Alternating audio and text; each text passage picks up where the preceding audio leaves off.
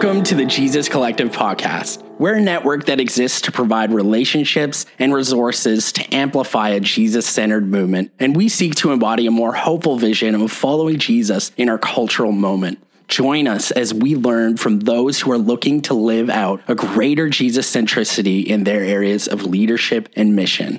If you're new to Jesus Collective, welcome. Check us out on social media or at JesusCollective.com for ways you can connect to this growing movement. Okay, let's get into today's podcast. Well, hello, listening audience. It's me, Paul Walker, one of your co hosts, and I also have our beloved Shauna Bourne. Shauna, you're here. I'm here. I'm here. Ready to go. Ready to go. How are you feeling today, Shauna? So good. so good. Why? Well, we're continuing this Reformation series, hey, that we've been in this kind of new renovation, and and each week we've been unpacking like these these statements that we're we're longing that we're working into, and and this week we're on statement number three: that evil is overcome through the power of suffering love, and it's a loaded statement, and maybe like if you're not in some some certain traditions, you might be slightly curious like what do we even mean by this? And so we yeah. need some help shauna. I think we always need yeah. help every week. Always, always i'm so excited that we have with us a guest dr drew hart. Drew welcome to the podcast. Thanks paul. Thanks shauna. Welcome drew. Yay. So i'm going to tell our listening audience a few things about you drew and then i'd love if you fill in the gaps because i'm sure you know beyond a bio, you, you got more interesting things to say. Let's say, you, you know, we'll let you say some things about yourself. But what I know about you, it's true. We go way back. I met you probably a decade ago, just as you were engaging some different theological circles. And I was like, I like this guy. He's amazing. And today I've discovered that you're a professor at Messiah University. You're an author of two books, uh, The Trouble I've Seen and uh, Who Will Be a Witness, as well as you're a program director at Thriving Together, which is Congregations for Social Justice, and so much more. Welcome. And, and yeah, what else could you tell us about yourself, Drew?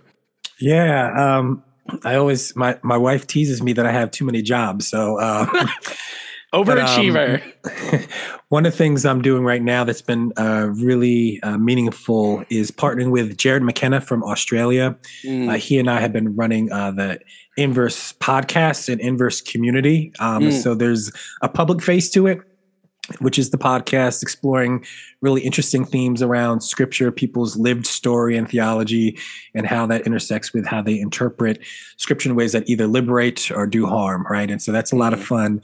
But we also have a whole community behind that. Um, um, and so there's all kinds of fun stuff. I could I could spend a whole oh, hour yeah. just talking about that. So I'll stop there. Um, yeah, I think a lot of my other time in terms of volunteering is partnering with uh, faith-based organizers and activists here in my city. Um, so I do a lot of, of, it seems like it's increased in terms of the heavy lifting, in terms of pulling people together um, and trying to encourage uh, clergy and faith communities in general to get involved in the good work that's happening here in the city of Harrisburg. And so, yeah, that's some of the other stuff that I'm up to right now. So good. Yeah, your, your work with Jarrod is fantastic. I'm I'm actually kind of curious. How did you meet Jarrod? Right? Like this Aussie guy, he's full of justice and and truth. And I just love that guy. And I was like, how did Drew and him like get in the same room? It made me happy when you guys started that podcast. Yeah. You know, it's hard to it honestly it was a Twitter connection first. And I actually don't remember our initial gathering, but he says that he was stalking me, right? That he was kind of getting in my feed and trying to start conversations because I was doing my weird Anablacktivism stuff, right? Uh, mm. Black theology, Anabaptism, activism, and so um, we quickly saw that we had a lot of common, you know, heart around a lot of stuff, a lot of traditions and streams that influenced us, and so we became quick dialogue partners initially just online back when skype was actually the means by which you would talk to someone we would use that wow. occasionally um, we've actually only been in the room together one time. He actually was in the US oh. and he uh, made a visit. He actually came all the way out to Messiah, came to my office, and he actually recorded me uh, for Inverse podcast because Inverse preceded me. So I came in season three and um, and so I was like guest three for the entire podcast, and so that was our first kind of actual in person interaction together. Mm. Um, so we're looking forward to me getting over to Australia sometime and hanging out. But he's an amazing uh, he's my uh, co-conspirator in good trouble. So I, I mm. enjoy mm. the relationship that we have and how we kind of play off of each other. Well, well, it has mm. good fruit. I, I have got people in my church. They they they really share it and they're really engaged in it. So it's um, as a pastor, I have so much appreciation that there are folks doing the work because I think like in the day to day ministry work of being a pastor, it's like man, I this this needs attention and and like to know that there are good people uh, doing the work is just so exciting. I appreciate that. Thank you.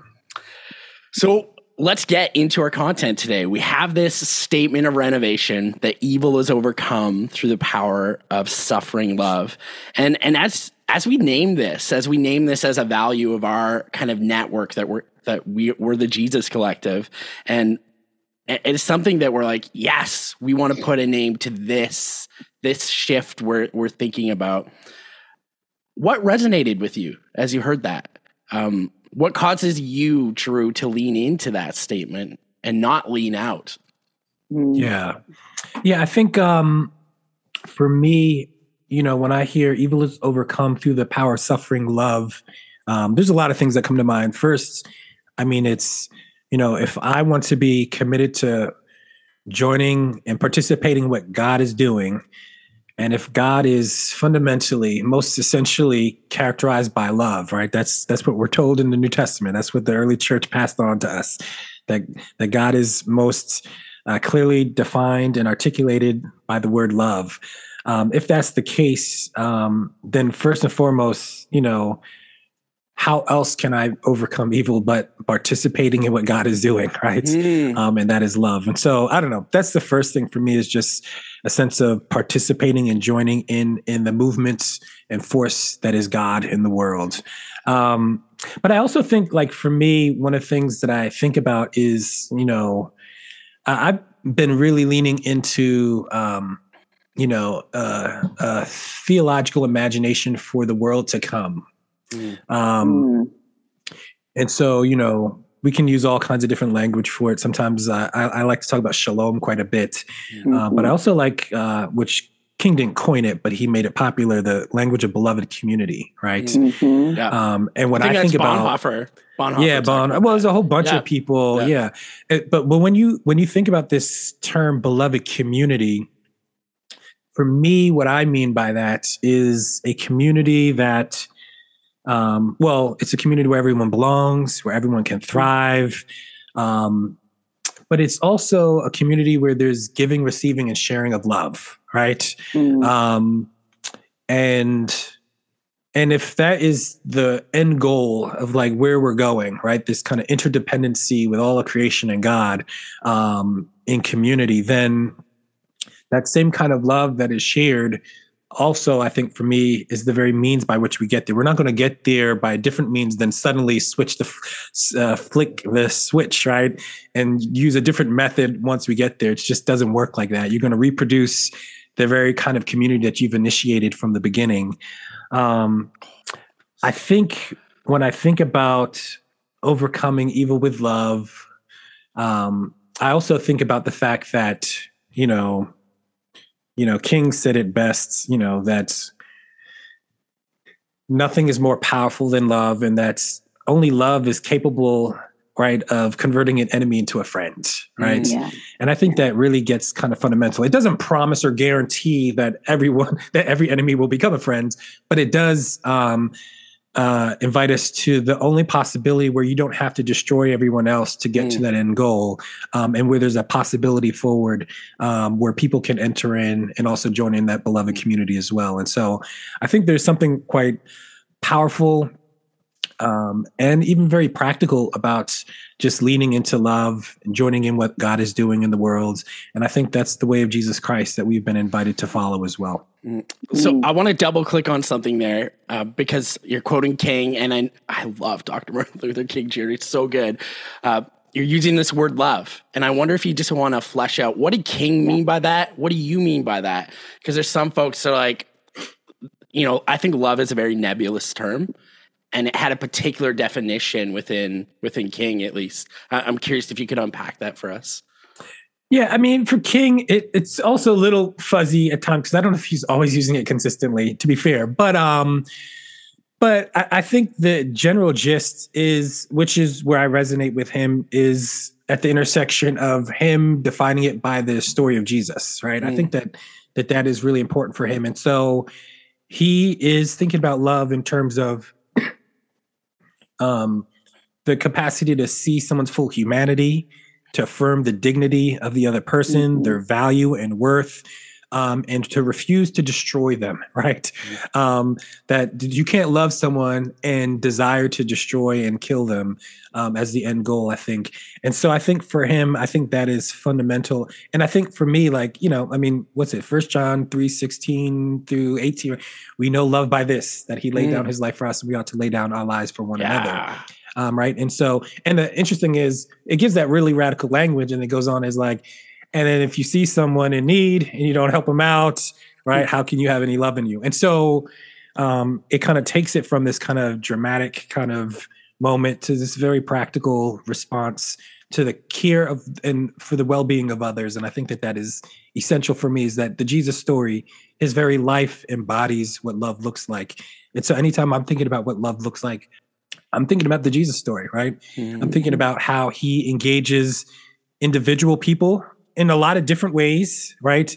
Even confrontationally, even calling people out, and yet he's not coming trying to, you know, come like, you know, slitting throats and such, right? Mm-hmm. He's giving space for them to actually repent as well. Even when he goes into the temple, I mean, that's love, right? Him going yeah. into the temple, clashing with the powers that be, flipping tables, but creating the conditions upon which they have to have a dilemma moment where they've got to respond and they could respond in a constructive way they don't but but that was a possibility that was at hand at that moment mm. So good drew. Um, for our listeners i bet you can tell already just how rich this conversation is going to be. Oh yeah. And i've been reflecting on this statement that evil is overcome through the power of suffering love and it is so countercultural. I don't care where you live. Drew and i are both in the states. Paul is our neighbor to the north. You know, we, I think that is not the norm that evil is overcome through the power of suffering love. Like, how can you, how can suffering love overcome evil? We just don't think in that, those terms, really. Um, and so I love that we're unpacking the statement, but I want to hone in on that evil part, Drew. And I want to ask you that in a fairly relativistic age, is it possible to name what evil is? Yeah. So I would say how would I, I would answer that is that first we must all admit that we are finite human beings, um, that we are limited, that we're all biased, that we're all self-interested and interpret the world based on our own self-interests, right? Yeah. Like yeah. it's just impossible to escape those dilemmas, right? right? Yep. Right. So I think How that that is there. Um, I think what is powerful about the idea that we lean into the Jesus story is we, we're saying that that is going to be our lens through which we're interpreting the world and making sense of the world, right? Um, I think that's the power of like, so we think about James Cone's The Cross and the Lynching Tree, mm-hmm. right? It's taking one facet, one pivotal facet of the Jesus story, right? Jesus's crucifixion and saying that's going to be the lens. I'm going to look through look at the world through the lens of the crucified Christ.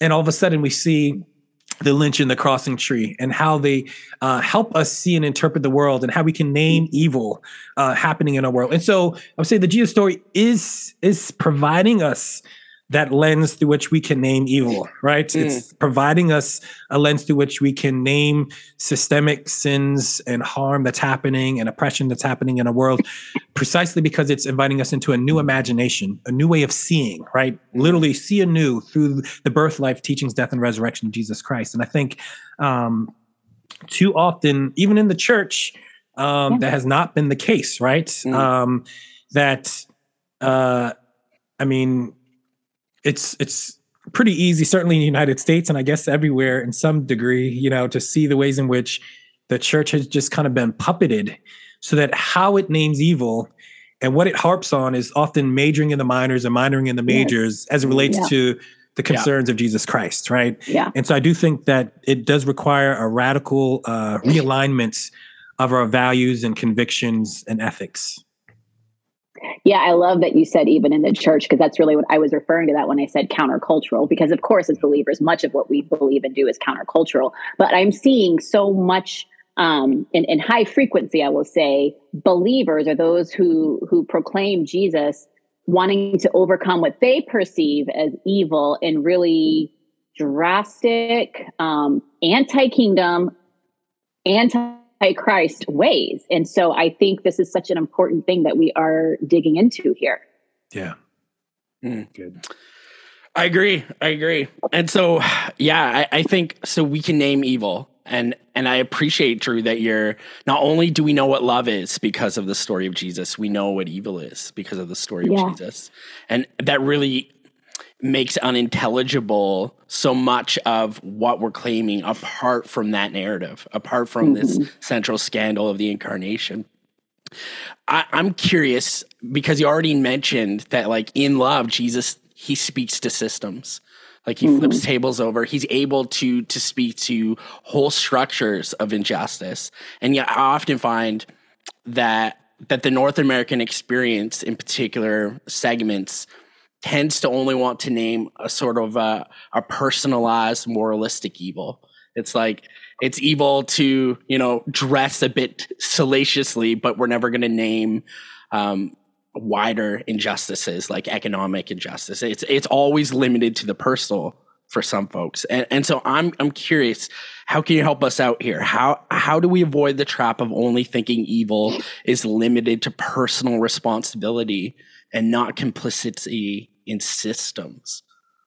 Yeah, and and I would add, I mean, I, I, would maybe the starting point is even nuancing how you frame like North America, right? Yeah, some yeah. North Americans, yeah. right? Yeah, so are, thank you for that. Frame it in some yeah. ways, and there's always been right true. another perspective, mm. um, and I think maybe that's where it's quite helpful. And, and so let's go back to the Jesus story, right? Um, so Jesus goes into the temple, and he, you know, he gathers his folks together, right? Mm. And he's like, "Look." you know, um, these folks they devour widows' homes, right? Like that's his critique, right? One of the critiques. He has multiple, but that's one of his critiques. They devour widows' homes.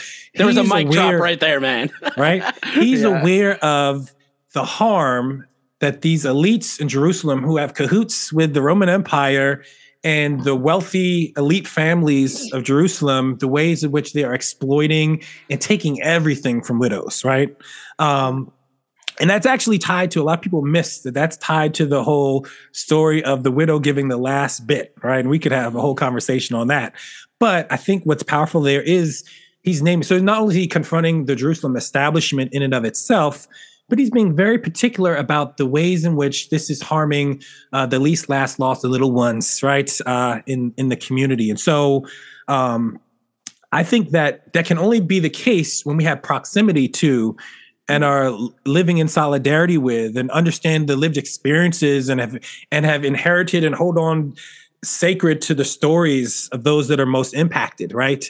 Um, that there's no way to actually name those kind of things and see the systems unless your lives are actually intertwined in meaningful ways mm. and so i think that um, one of the the challenges to moving away from that is people kind of saying goodbye to white dominant cultural kind of commitments, right? Um, and relationships as being the anchor upon which they live their lives. Mm-hmm. Um, to step away and say, that's not going to be my anchor. It doesn't mean that you don't interact with people who are part of dominant culture, but it says, I'm not going to anchor my lived experience, the lens through which I see the world. Um, the stories that I hold most sacred, right? That I'm seeking after um, to shape my understanding what's happening in the world it has to be tied intimately, just like the Jesus story. Like Jesus is just, he's like a magnet, literally, to those on the margins, edges, and cracks of society, right? Like he just drawn to them. And that's the kind of lives that we ought to live. And when we're doing that, when we're actually living that way, you're gonna you're gonna understand the stories. You're gonna understand the problems. You understand that. So in my context, right?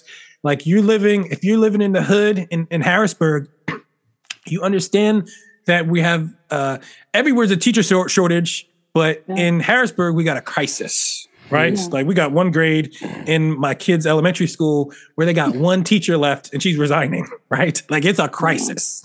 Um, we, you understand the underfunded school systems. You understand that people don't have affordable uh, and livable homes to live in, right? That they don't have afford uh, livable wages that they're living off of. You understand um, the unsafe streets that many children have to kind of navigate. So you understand like all these different dynamics um, that people don't have adequate health care, preventative health care, and are dying unnecessarily because of all kinds of stuff, both mm. in terms of you know the pandemic, but also has been going on way before then, right?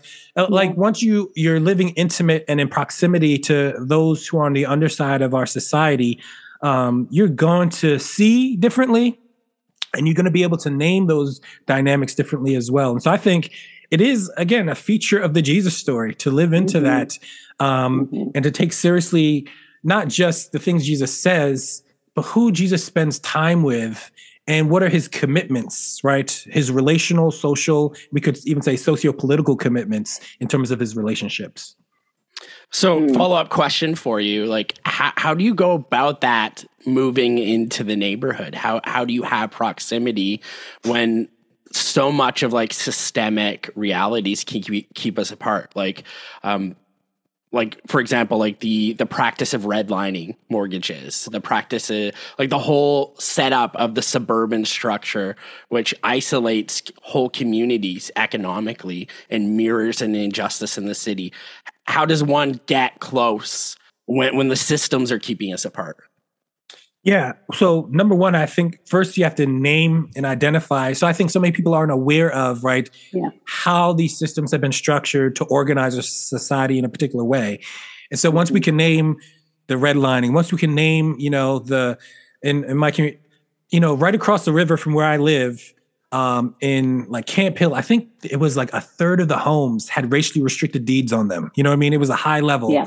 Um, yeah once you understand like all these different dynamics, the sundown towns, the hostility, right? Who was welcome where and all that kind of stuff. Um, and all ongoing, the realty practices, even in the present day that mm-hmm. continue to perpetuate mm-hmm. these issues. Um, then you have hard decisions to make, right? Um, because I think there's the systems, and then we have to kind of own our own the way that we've been socialized, the desires that have been socialized within us. Oh, right? Yes are that, that literally our own wants have been created and customized by these racially segregating practices. Ooh, and so don't say that. yeah, you oh, know, man. And, and nobody. I, mean, I, gotta go say a quick prayer for repentance.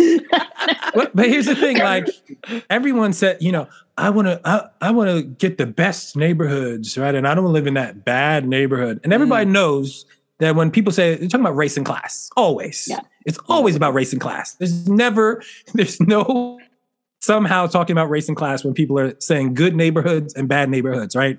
right. Um, and so, how we've already predetermined um, quality and value of neighborhoods based on the socialized way that we've been taught to interpret them, right? And so I think that um, we've got to do some self interrogation also. If we're going to resist these patterns, if we're going to not be completely complicit, I don't know if we can, I don't know if there's a way to not be complicit in any form. I think that's impossible. It's always mm-hmm. going to be messy, but I do think that um, it's going to take intentionality. And it's also going to take some wisdom, right? Because the the pattern then is sometimes is that white people just come in and then gentrify neighborhoods, right? And so it's going to take a little bit more wisdom about around like um, what is a healthy way to engage and move into neighborhoods or not move into particular neighborhoods to not just follow trends, right? What all the cool white people are doing and all the hip trends and where all the coffee shops and stuff are popping up. Like, how do we resist some of that so that we can actually um, engage healthy? But that, that's ongoing relationships. That's submitting to the wisdom of elders and others who've been at this work for a long time. Um, I think that that's part of the process. Uh, Drew, I think you've just kicked a hornet's nest. So thank you so much. that's, that's what we want. This, what we want. Like just the last few like minutes, I was like, we already we already got the gold. It's right there, man. Like so good. that's it. That is so it. Thank you. Oh my goodness. Okay. So I'm just going to be very vulnerable and say when we're, at least my experience in my space, whenever we start trying to call out or even bring to light or naming some of these evils that are found within systems and patterns, people get really riled up and it's like they're I, my experience is they're receiving it as a personal attack and like well i had nothing to do with that i didn't you know instead of just like taking a step back and saying okay but how am i benefiting? How am i participating either willingly or unwillingly in this pattern in the system? And so something i've had to really work on is not in my desire to bring things to light or to speak out um, I've had to work at not doing like an us versus them thing, like, oh, them over there and we've got it right. Why can't they see, you know, just that whole mentality. So, how, Drew, can you help us see that when we try to us versus them, when we try to separate ourselves and calling out evil, the danger in that? Like, how do we avoid falling into that mindset? It's really hard, I think. Yeah, it is very hard. Um, I think, I mean, I think social psychologists or uh, would would say, you know, embedded in humanity is this inclination to do in group out group thinking, right? Yeah, like we're just so yeah. inclined to that. Um, and you know, I, I, tease when I talk about it with students. I, I like I grew up in Philly where you know it's a Eagles. You know, everything's Eagles. Yeah. If you grow up in Philly, Poor things. one team that you know you hate, right? Hey, Drew, It's the Cowboys. yeah, Yeah. for sure, for Yeah. sure.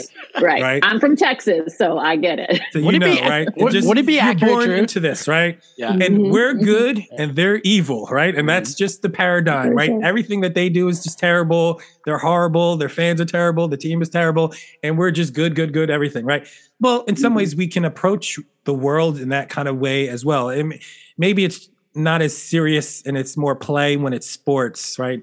Um, but but when you're actually doing it in real life uh, with real people, um, you begin to actually create straw man arguments, and you're actually not No engaging with human beings anymore, right? And I think that's part of the problem. That when you um, when you engage in that us them kind of paradigms, you know, it's a loss of shared humanity that's at stake, right? And we wonder why we can't actually engage our deepest problems um, if we can't actually have meaningful, difficult, right? Not watered down, but difficult conversations. It's going to require that we actually um, see people's full humanity, all the the Yes. multidimensional realities that exist, right? Um, that we recognize that no one is one dimensional, that that people are not as simplistic as we Right. would like to characterize them as, right? And so, anyway, Right. I I think that that is a part of the challenge is to break out of that. And I do think that is the call of love, right? Love invites us to see people's full humanity. It invites us to affirm the dignity and value of each person, that every person is made in the image of God. And so I think that, um, yeah, that is the only way forward that's not just going to increase polarization. It doesn't, again, Yeah. promise that we're going to navigate all the problems easily. And it doesn't also mean that sometimes there are groups of people who are engaging in grave harm and evil that needs to be Yeah. named as such, right? So we don't Absolutely. have to, I don't like the, uh, so on one hand, we have to not uh, get into the us them games. And on the other hand, we can't just conflate everything as the same, right? Right.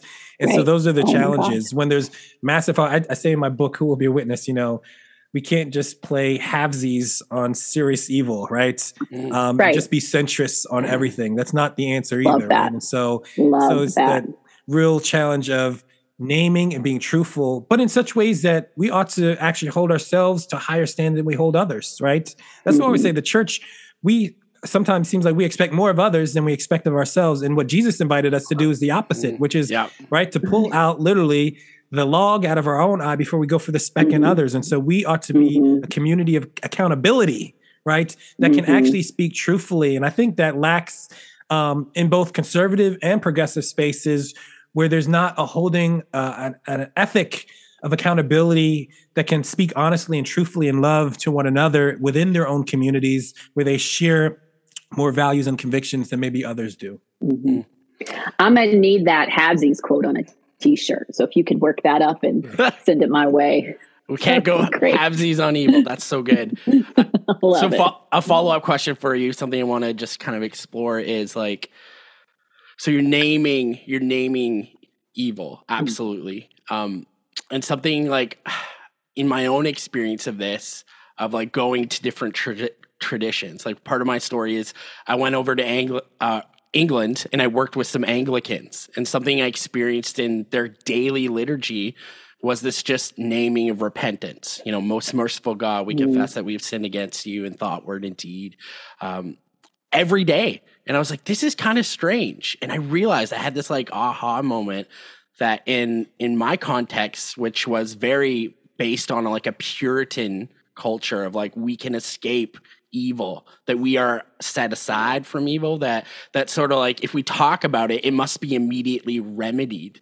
And sort of the mm. casualness of just saying every day man i need grace i need repentance. Um it did something for me and and, and my own admission about like yeah i am broken. And i'm curious like as, as we begin to like lean into naming evil um what does it mean to to work against that puritan tendency of like it's a crisis it's shame it's it's heavy um, people accuse you of kicking the hornet's nest because you're willing to just have a an, an honesty that that jesus uh, himself models. Like, do you have any advice for us on that?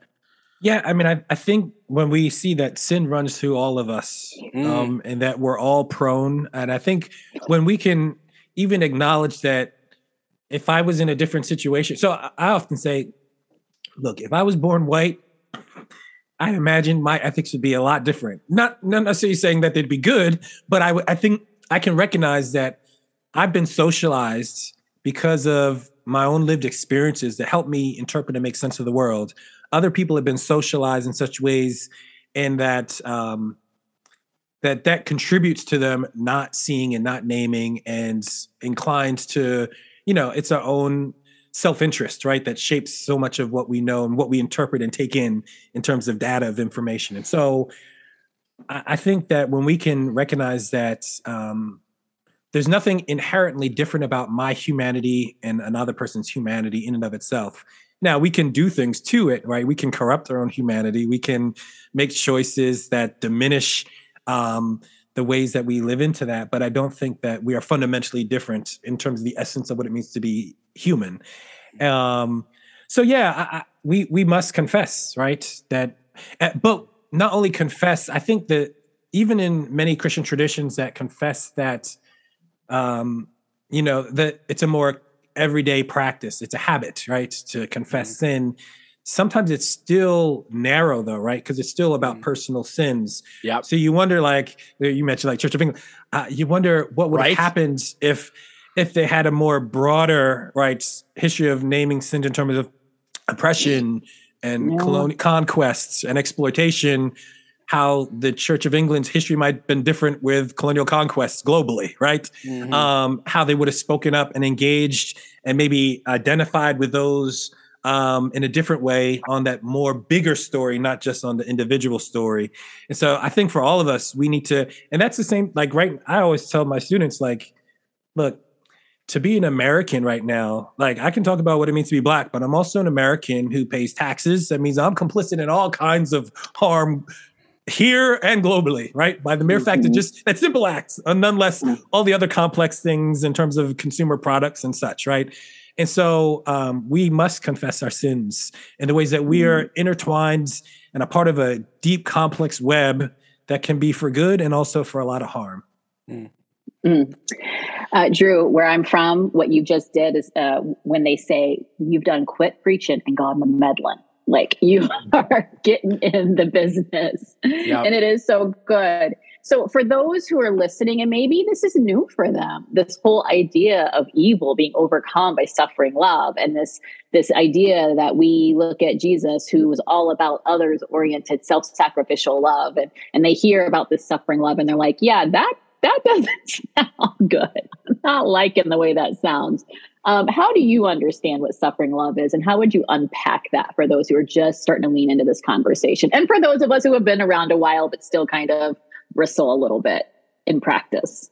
Yeah, I mean, I think if I were to frame suffering love, how I would go about talking about it is again thinking about the climax. So in Matthew, Mark, and Luke in particular, the climax of the story is in fact, uh, Mark and Luke, it's like Jesus is like he's heading to Jerusalem, right? Like he's coming. Like that's Set his focused, face, right? yeah. Like he said, that's Luke, right? He set his Mhm. face toward it. He's on his way. He's coming, and so you have this this clash coming, right? This confrontation is set up from the very beginning. It's not this kind of coincidental thing that eventually happens, but it's just like Jesus is coming to confront Jerusalem and the establishment and the temple leaders and those who are part of the elite, you know, Sanhedrin and elite families and such. And so if we see that as a narrative, like sometimes we read the gospel stories um, in so many little pieces and and hardly ever as one coherent flow of story, right? But when we hear this mm-hmm. story, Jesus heading to Jerusalem, he clashes with them, he confronts it, and anybody knows what happens. You don't go to Jerusalem, flip tables, call out the leadership. And then expect that there's not going to be any consequences, right? No, the empire always, right, Mhm. always strikes back. Oh, Oh, Yeah. oh, And so- thank you. Thank you for our Star Wars friends. Stop it. and so like i think for us to to realize that the way of taking up the cross is about accepting the consequences that come with faithfulness right that there are consequences that can come with following jesus um now i would say like you know i wouldn't say that all love is suffering love because there's times where we not all love love can be joyful. Lo- love is great right? But there are times in which you know especially when we're confronting evil where you have to accept the consequences that come with that. That you can't imagine that you're going to speak truth to power and that there's not going to be any blowback. It just doesn't work like that. That's just naive about how the world works right and so i think that for me when i'm thinking about what suffering love is it's the story of jesus once again but in particular i'm thinking about that confrontation and the fact that Mhm. jesus understands. He tells us like to count the costs to understand what's at stake and then decide if you're really about this right? If you're about that life then let's go. And if you're not Mhm. stay back right? Um but there are Mhm. consequences and there's always been right? Like you think about um, i think about ida b. Wells um, confronting you know Yeah. lynching throughout the united states right Yeah. courageous i mean she was just being a badass basically Mhm. speaking up Mhm. but she does so in such a way that she's literally run out of town. She Yeah. can't come back home. Like that that's the result, right? She can't come back home because there are death threats. They're put money down on her life. And so there are consequences, right? So we can talk about the great legacy that she had in terms of the crusade against lynching, but we also got to name that there are consequences that she had to accept, right? Yeah. um, and that it impacted her life. And so the the movement to fight against lynching um, would have never happened except for what we can call suffering love. Mm. that is so good, Drew. Um, and I'm just going to get real, like, immature here and say that's not fair all the time, right? Like, Yeah, it's not it's not easy and it's not fair. And so, why help me in Yeah. my in my naivety? Help me understand. Help our audience understand why is evil overcome by suffering love and not by making evil doers suffer because it seems on the surface that if they suffer that would be a greater like see here don't be doing this business or let, let's you know fight against this um, but yet the jesus way is to overcome by suffering love through suffering love So, it, well, let's first say it's not fear. And one of the challenges that even before I What? fully It's answer not your fair? question, right? not Like- fair but but but I do think like to lean into that for a moment and say one of the challenges for those that have more power, more advantages in society is that they must actually take up the burden so that it's not so disproportionately distributed, right? It's already dis- Mhm. disproportionately distributed and the the call for those that don't that are living comfortable lives now as followers of Jesus is that they're going to share some of that so it's not so intense on just so few people, right? So then Yeah. we're standing in solidarity together, right? We're struggling Mhm. together, um, and we're we're kind of linked up, and so it that it doesn't make it go away, but I do think it it you know we can I can't pick up a thousand pounds on my own, but if you know Mm. there's ten of us holding it up, it's not so bad, right? Um, and I think that that's the kind of mindset that I think even when we think about suffering. So your question though was um in terms of like, yeah, why not make others suffer? And I think really the challenge, it, the, the way that I think about it is in terms of, you know, the kind of paradigms around punitive justice versus restorative justice, right? Yeah. And this really comes down to our capacity to see other people as um, valuable regardless of what they've done, that they still have worth and value. And that there is, again, this possibility of repentance and restoration. Mm.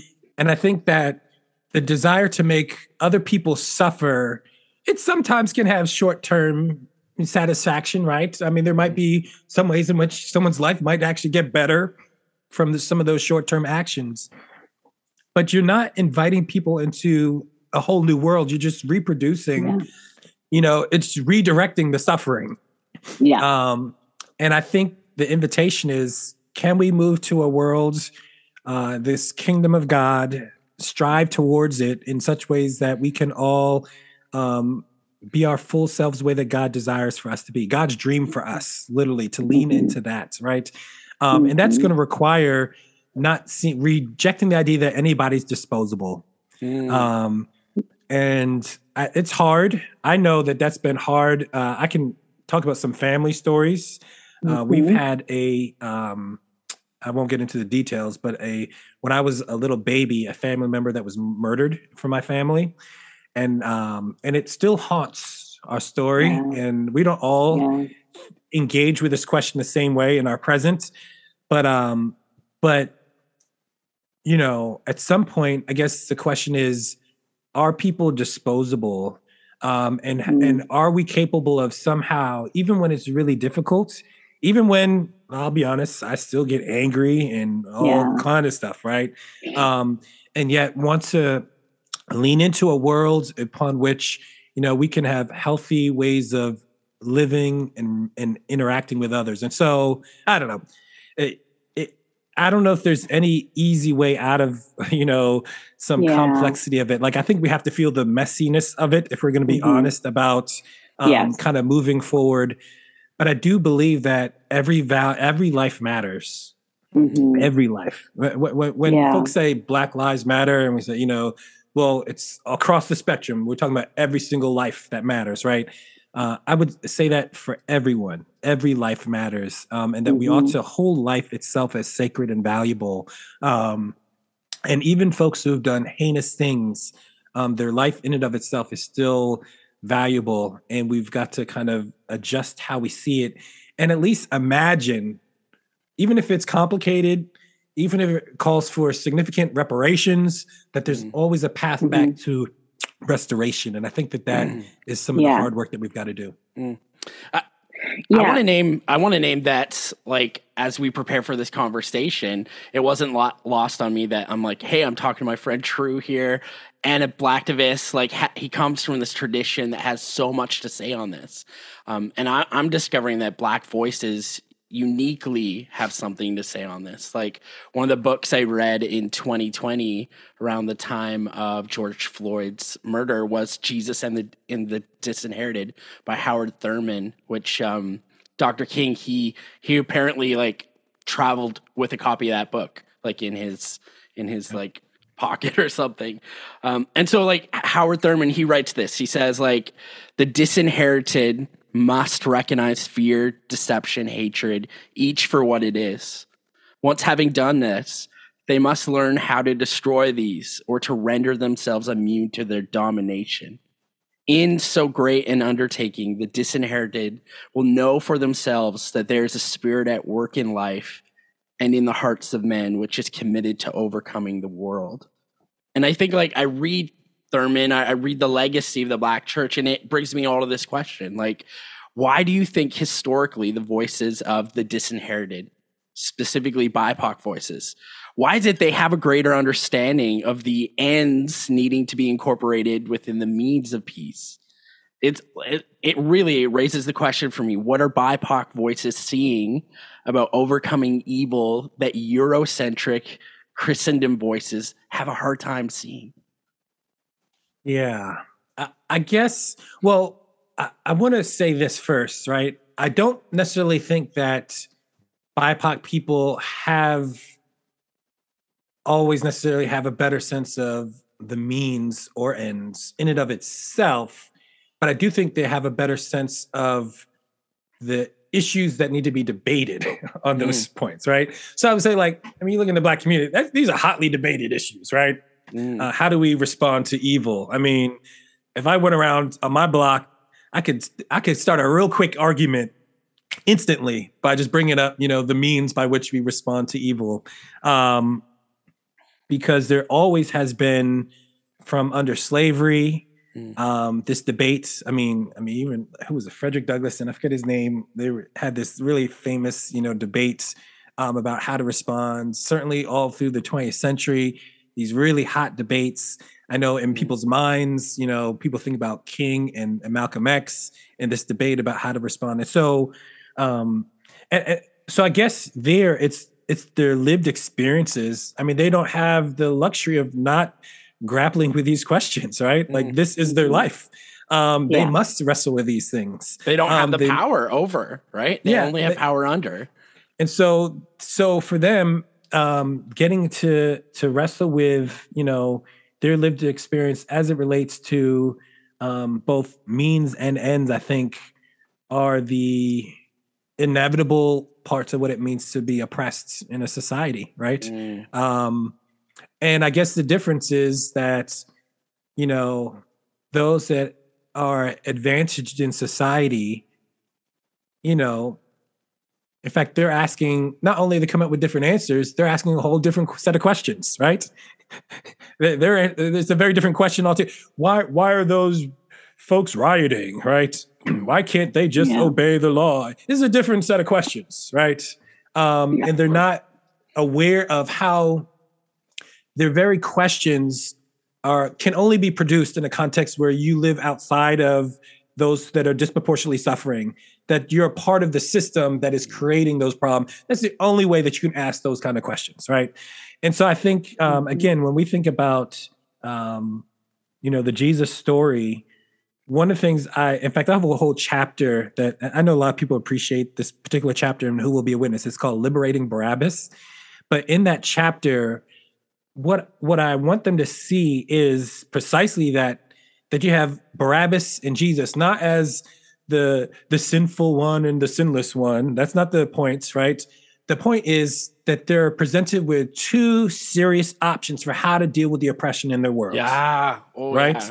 And that's why Barabbas shows up in every single one of the gospel stories. Every single one we don't even get the Christmas story right in all of them, but we got but we got Barabbas, and they say consistently, despite how Western society has characterized Barabbas as some crazed maniac, just serial killer, killing people randomly for no reason.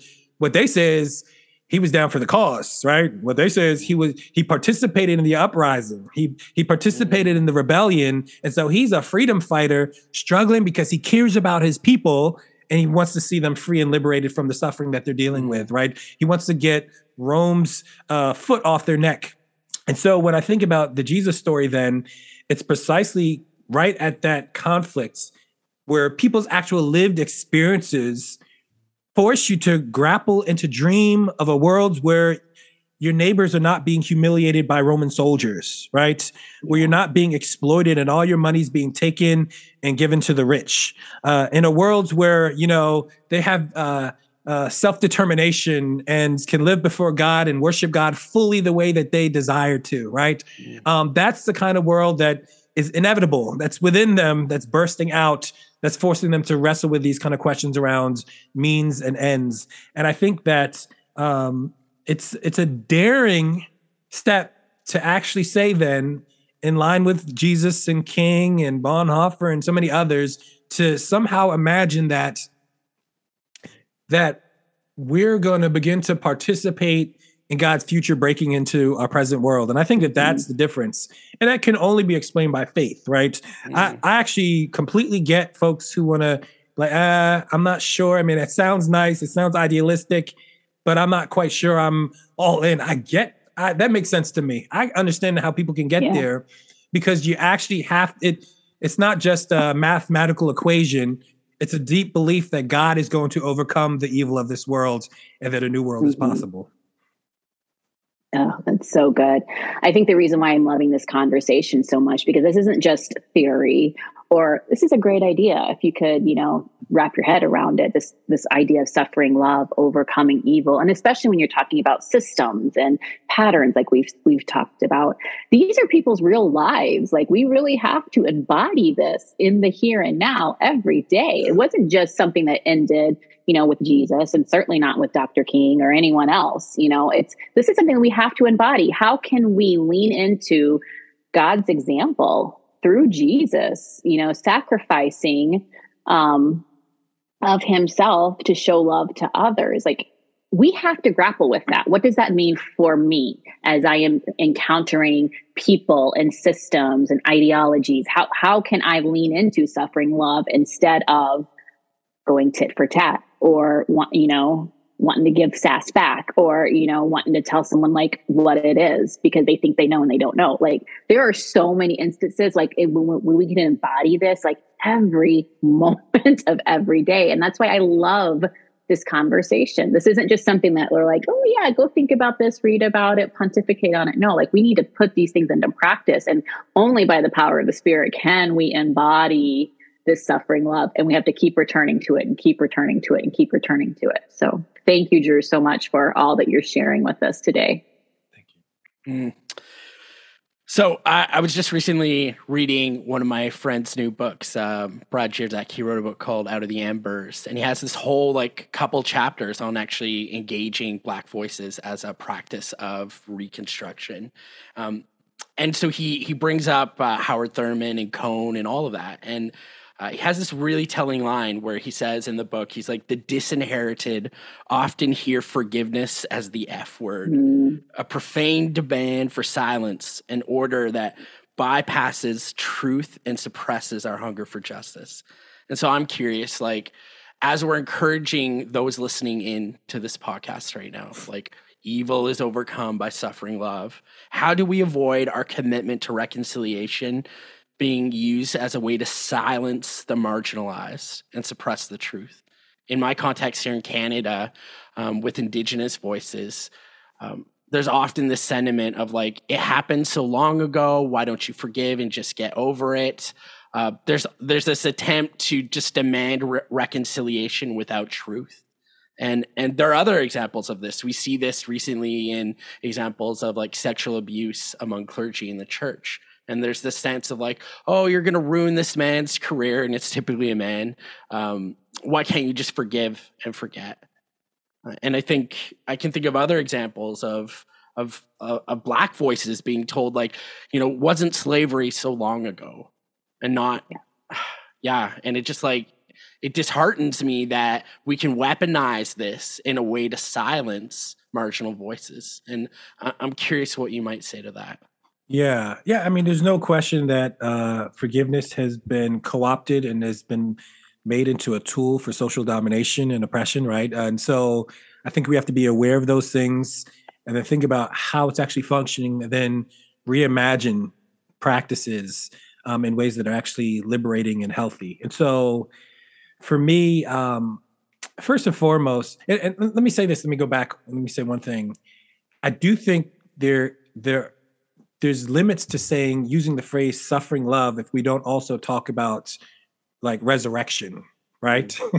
Um because then it, it, can invite people to only think about um what it means to suffer right? And and how do i kind of just always suffering always kind of uh uh, taking on, you know, the brunt of the harm and the evil in our world, and so I do think that with death, there must also be resurrection. Mm-hmm. And I think that when white Christians in particular are framing forgiveness, um, it is always about, you know, black and indigenous and people of color, right?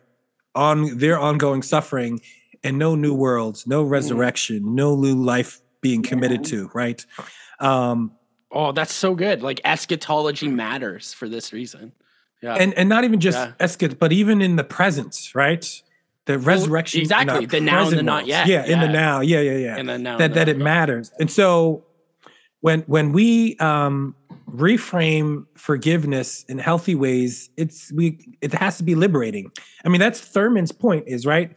Mm. that jesus he's you know he he was a jew he was a poor jew he was a poor jew living under roman occupation right? Like those are his three points. Like now we can have a conversation. And that his message then is first and foremost to those who've got their backs against the wall right? That's yeah. thurman. Oh, that's a starting point. and so when we think about forgiveness in that point all of a sudden then we got to realize like forgiveness is a tool that's actually liberative, right? It's about release. It's about not letting, mm-hmm. you know, people joke about like someone's living rent free in your head. It's not allowing your oppressors to live rent free in your head, mm-hmm. right? It's not allowing mm-hmm. them to to impact your character and quality of life so that you don't become bitter, so that hatred doesn't seep in and destroy and deteriorate your own humanity, right? And so I think when we think about forgiveness in that way, not first and foremost, that's why I tell people there's different kinds of forgiveness. Not all forgiveness, yeah. as far as I'm concerned, is about extending forgiveness. Mm-hmm. There's an internal forgiveness, a healing, yeah. a liberating, a releasing mm-hmm. that can happen first and foremost. That's a gift. That's a so, so that you can be your full self, mm-hmm. live with joy and love, uh, um, you know, interrelationships with others in healthy ways. Um, that kind of healing is necessary. And so I think when we see that our own um, liberation is actually dependent upon forgiveness, right? First and foremost, again, internally, I think that's really powerful. Then when we think about like reconciliation, like not all forgiveness, like forgiveness is one part of reconciliation, right? But, you know, not all reconciliation is possible. Right. Mm. There are Agreed. some folks yeah. that are are intent on doing you harm.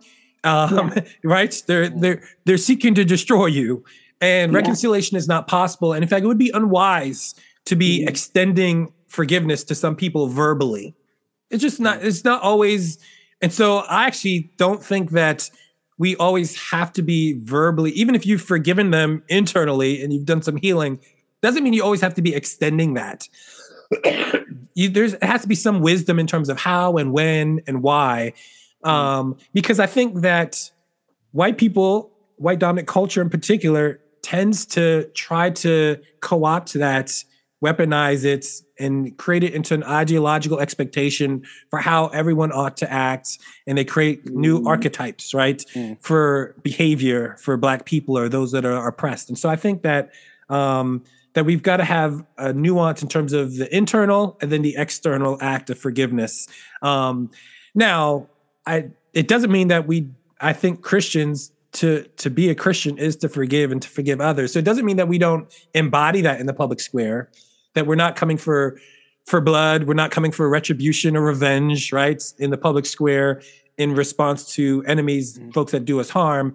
But it doesn't always mean that we have to verbalize it in that particular way depending on the harm that can be done because people they're seeking we've been here for centuries right um, and we've seen the way that uh, forgiveness has been individualized and weaponized so that it benefits those in power and doesn't hold people accountable then of course we can begin to talk about how truth mm. and uh, reparations also mm. need to be brought into the conversation around forgiveness right so forgiveness is not uh, forgive and forget. Forgiveness is actually a kind of remembering.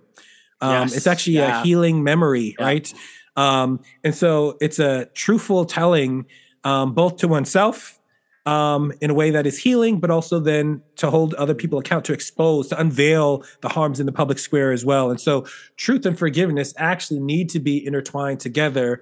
And that's the only way upon which then uh, those that are engaging in harm have the possibility that they can repent and do differently, right? Is by exposing, pulling back the curtain on the harm that's being done. And so we've got to tell truthful narratives of what's happening. Again, I'll go back to United States. We, we live in a society, it's United States of amnesia, right? Of denial, right? Um, yeah. And so like we, we can't actually heal. We can't have liberation. We can't have thriving in terms of God's dream for all of creation because we're literally uh, living into uh, you know, we could call it nostalgic stories of past that never existed, right? Recreated uh, for the benefits of those that are in power. And so I think that, um, yeah, truth telling is necessary, must be combined, mm. and then reparations is necessary too, right? That the call to do repair, um, that that's not also not separate from. Sometimes people think that's opposite of of forgiveness. Repair is not about punitive, like um, mm. just making people suffer, right? Just because it's about restoring relationships and setting things right um, the way that they ought to be and creating the goal is wholeness and justice and peace uh, that's the goal of reparations is that healing can actually take place and that actual reconciliation at the end of all those things mm. forgiveness reparations truthfulness right um, is possible um, that kind of shalom mm. that we're kind of mm. seeking after this reminds me very much what you're saying, Drew. Um, here in Canada, in our context, because certainly we have our own uh, checkered past. Um, and, and, as we begin to have conversation about what it meant to speak truthfully about indigenous realities um, in our Canadian context, we have residential schools, yep. which were just these awful constructions where children were taken from their home and and essentially colonized and yep. and and mm-hmm. as we as a nation we're still in this process but one of our early leaders in this was Senator Murray Sinclair and he launched borrowing from South Africa he launched a truth and reconciliation commission and one of his big taglines that a lot of Canadians know is there can be no reconciliation without the truth there can be no reconciliation with, without the truth. And I hear you saying that that yeah, truth is is so important. All right, mm. I'm going to throw it over to you, Shauna. yeah. Yeah, gosh, I was just kind of wrapped up in what all was being said. Um, but Drew, for those who, because this is a this is a process growing in this reality of the Jesus way of suffering love to overcome evil um, I don't think it's something we just arrive at and we're good to go. Like this is a process. And so, what is your encouragement for someone who wants to grow in overcoming evil with suffering love?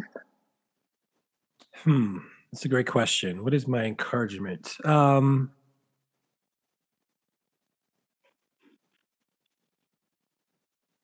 I guess, you know, if someone is going to grow in that, I mean, there's a few things. One, I mean, it sounds oversimplistic, but I do think we have to get back to the basics of discipleship. Mm. Um, like, what does it mean to be a follower of Jesus? Because in some ways, that is the encouragement, right? In overcoming, like, we've so redefined following Jesus that it's not inherently about overcoming evil with good right. and love, right? Mm. And so something about our Christianity itself is so corrupted, so mangled, so diseased that um it's kind of again has it had us majoring in the minors and minoring in the majors. Yeah. So I think that that would be one thing that I would say. But I do think, you know, there's got to, I, I would also, you know, we just have to begin to practice it, right? It has to be mm-hmm. embodied. Mm-hmm. Like it can't just be an intellectual thought. And so like when when you know liberation theologians, I'd say Anabaptists as well, right? We we talk about um, you know, praxis. It is, you know, reflective action and active reflection, right? It's mm. the combination of the two together as a cycle, right?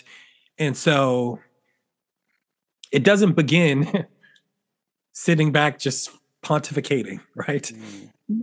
Like it begins, like you reflect as you are embodying this. Yeah. And so, like, speak up, right? Link up, find who's doing the good work already in your community, who's already confronting evil, who's already overcoming evil. Mm. Participate in that work and reflect mm-hmm. on it and grow from it and think about mm-hmm. what it mm-hmm. means to be a follower of Jesus within that context. And I think that that's a really helpful starting point as well. Mm. So good. Okay. I'm going to ask you one more question, and then we'll uh, we'll head towards the uh, wrapping this up. And I just again, I want to just share some appreciation for this conversation. Yeah. It's so rich. Uh, my question is really a hopeful question, um, but I also want to name for many folks like you begin to name evil, and there's this immediate lapse into like despair and nihilism, uh, you, you begin to actually see how broken the world is, and it's like, oh, you just want to throw up your your hands. And so I'm kind of curious, like, how do we cultivate hope faith, love in our work to overcome evil with good? How do we sustain a dream in the midst of a present and immediate nightmare? Mm. Yeah. So, you know, this is especially right now, this feels like um, a really pertinent question.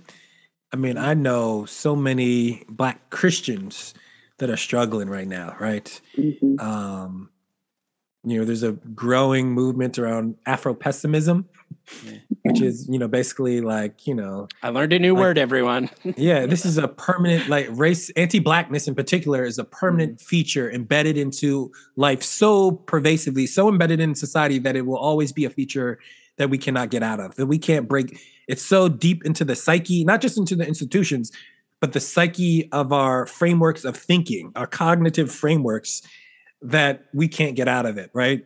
Um, and look, like they've got good evidence to make their arguments, right? They got centuries of history to look at. Like even with all the changes, anti-blackness did not go yeah. away, right? Mm-hmm. The there's mutating of systems and structures um, that do harm, but still we have disproportionate anti-black suffering, right? Um, all throughout our society. And so when we think about that, um, it's easy for despair to kind of take, you know, its hooks and get, grab you. And so I think for me, if we're going to cultivate hope, it can't just be promising another world to come. We also have to embody that in the present for others and in community together and show that another world is actually possible. Mm-hmm. And so I often talk about like we need to be the hope, faith, and love for others.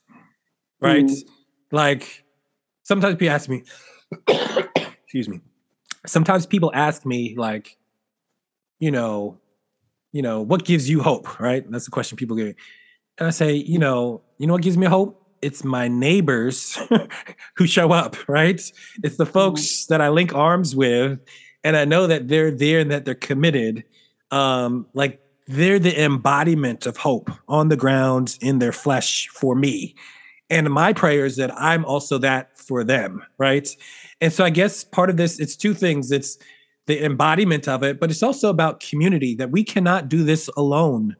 It's not sustainable by yourself if you know sometimes people have these grand kind of dreams of what they're going to accomplish all by themselves no it has to be done in community and that's why i think gathering together i know there's a lot of negativity around uh, worship gatherings right now and people kind of and i get it there's lots of reasons why there's negativity towards it but nonetheless another world is not possible on your own you cannot mm. embody yeah. beloved community by yourself Amen. it's just not possible right. right so we've we've got to do it together. And so we need folks that can sustain us, that can encourage us, mm. that we can be that faith, hope, and love for them, and they can be that for us as well.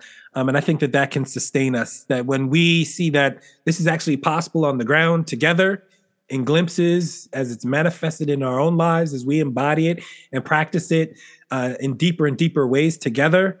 Um, that provides hope for each other and also for those that are onlookers, right? Uh, who are in mm-hmm. proximity, who cross paths and intersect with our lives as well. And so I think that uh, for me is that's the best I got is the embodiment of these things in community with others. That was a perfect way to end this conversation, Drew. I cannot thank you enough. Thank you seems inadequate, but this has just been such a delight. And there are so many different points in which we could have just drilled on down, but we'd be here four hours later. I don't think anyone has time for that. So, all of that to say, thank you so much. You guys, we have just been having this conversation with Dr. Drew Hart, and we pray that you have been enriched by it as much as Paul and I have. Uh, Drew, for those who would love to find your work and get to know more about you and and read your stuff, listen to your stuff, where can they find you and your work? Yeah. Um, so, as Paul mentioned in the beginning, you can find my uh, first book is Trouble I've Seen Changing the Way the Church Views Racism. Really great resource for anti racism and discipleship for the local church. Uh, Who Will Be a Witness Igniting Activism for God's Justice, Love, and Deliverance. That's a book available all places that's really pushing the church to uh, embody the justice of God in the world. Um, you can find Inverse podcasts um, on all the different streaming options. You can find me on Instagram and Twitter at Drew Hart, D R U H A R T. Um, and if you're interested in, um, I do a lot of speaking all around the country, in fact, sometimes the world. And so you can find a contact page at drugihart.com if you want to reach out. Perfect. Thank you again, Drew. Thank you, listening audience, for tuning into this conversation. We will catch you next time. Thanks for tuning in. Don't forget to check out JesusCollective.com where you can find more resources and upcoming events, learn about getting involved through partnership, and donate so we can keep offering content like this and engage more people and churches around the world. We'd also love to hear from you, so feel free to reach out to us with your ideas and feedback. You can drop us a message on social media or email us at connect at jesuscollective.com. Until next time.